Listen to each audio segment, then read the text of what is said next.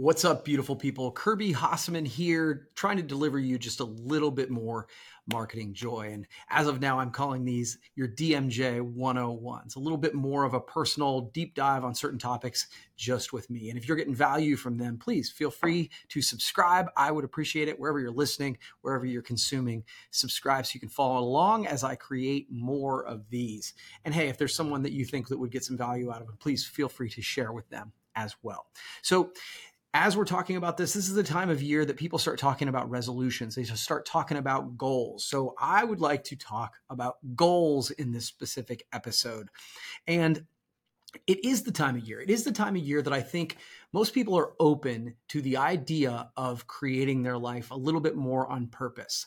I believe that many people go through life just sort of living as a character in someone else's movie. They just float along and then wonder why you know, they get to a year later or 10 years later or 50 years later and they're like, what happened? Why, why did my life go down this certain path? And it's so often, unfortunately, because they didn't do it on purpose. They didn't set goals. They weren't intentional about the things they wanted to create. So today, first of all, I want to encourage you.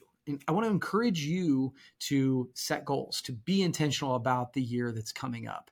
And I want to give you some tools to do that today. So, let's start with some statistics. So, one of the ones that blows me away is that they say that 3% of the population actually has goals and have them written down.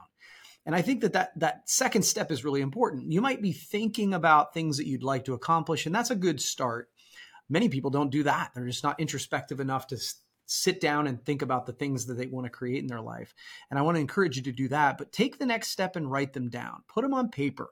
There's something magical about whether you write it down or type it out or write it on a whiteboard, any of those things that kind of put them into the universe. And then I'm a big fan of putting them where I can see them on a regular basis because they're they you know it kind of reminds me, oh yeah, that is something I wanted to accomplish. So 3% 3% of folks have their goals and have them written down. And the other stat that goes along with that is that you are 80% more likely to achieve your goals if you take those steps. You you are introspective, you think about your goals and then you write them down. And so the thing that kind of always stops me is why? Why if most of us know and that's that's one of the things that's the caveat is most people know, oh yeah, yeah, yeah, I know I should I should sit down and I should write those goals down, but we don't. So what stops us? And I I've given this some thought, and I think it's because we think we're doing it wrong. I think there's a couple reasons, but one of them is that we think we're doing it wrong. The other one is that we think we might not make it. So why don't I start there?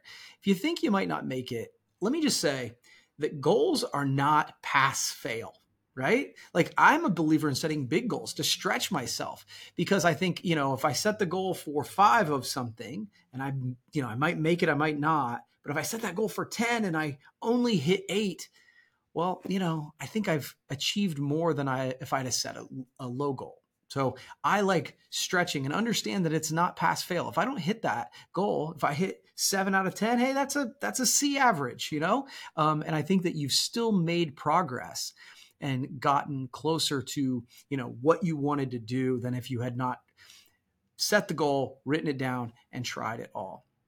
And then the other thing is i think people think that they're doing it wrong. People think that you know i'd set goals but i don't really know how to do it.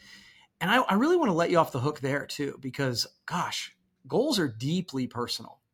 And you know what i find to be a compelling and interesting and inspiring goal you might not give a damn about at all and that's okay because they're my goals. I don't care whether you like them or not.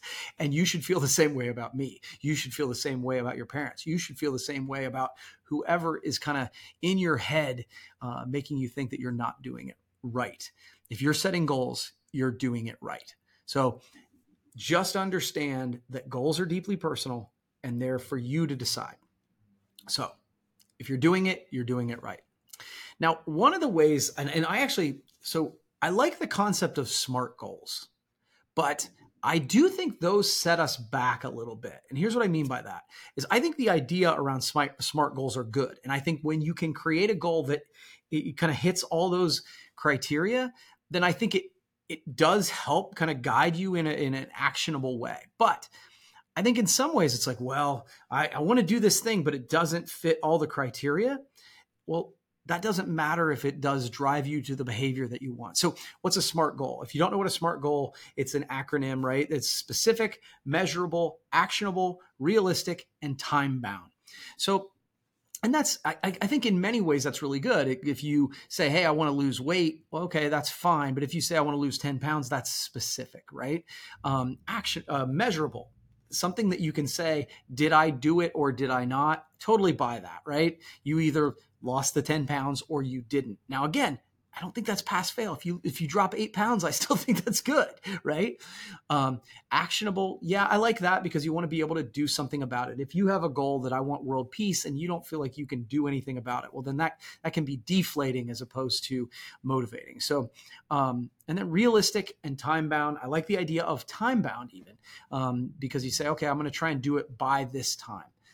Those concepts are good, you know, so many times I come back with the idea of says who? Who said like realistic? Says who? Who who decides if it's realistic? You? Well, it's not your goal. So your opinion of realistic really shouldn't matter to me. And measurable. In some ways, yes, I totally get it. But for many years, one of my main goals was to become a better father and, uh, and husband.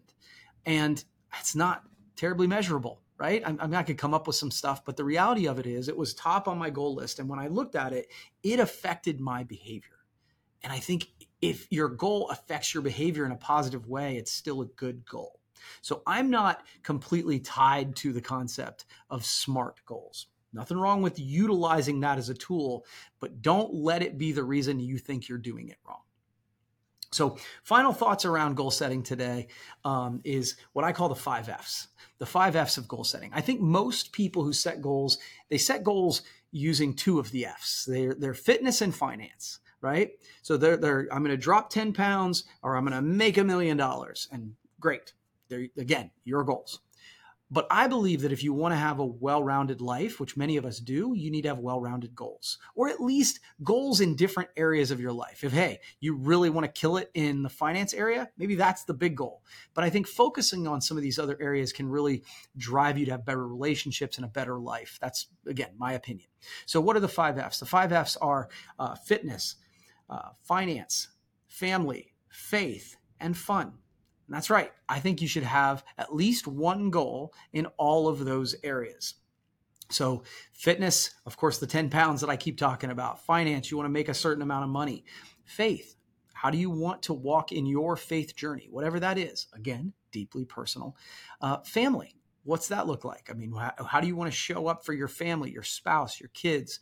Having a goal around that affects my behavior. It, it, just makes me act differently. And I think that's really good.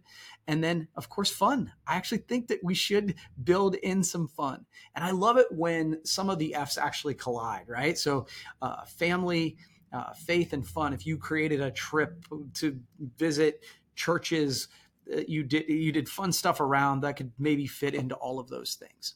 You get the idea.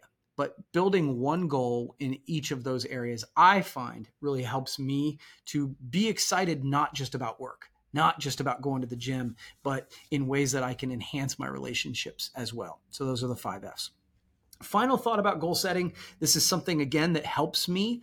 Um, so this isn't necessarily prescriptive. It's, these are just things that have helped me kind of continue to chase and evolve is the idea of the 12 week year the 12 week year is a book and it, it, breaks it down so that you're not setting a goal on January 1st and then in December 31st you measure it.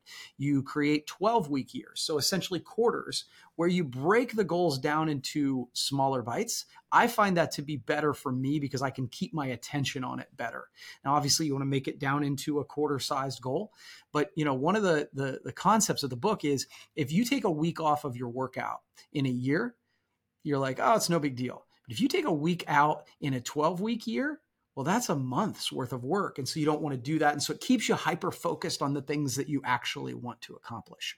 That's a good book to check out 12 week year. So, number one, set goals. You are not doing it wrong. If you are doing uh, creating goals that are personal to yourself, you're not doing it wrong. Smart goals are fine, but they don't have to go through all of those things. That doesn't mean you're doing it wrong. And then, hey, if you want to have a well balanced life, have well balanced goals. Use the five F's to help you there. I hope this has provided you some value. And if it has, please feel free to subscribe and share this with somebody else. And I will keep them coming. Thanks so much. We'll see you next time.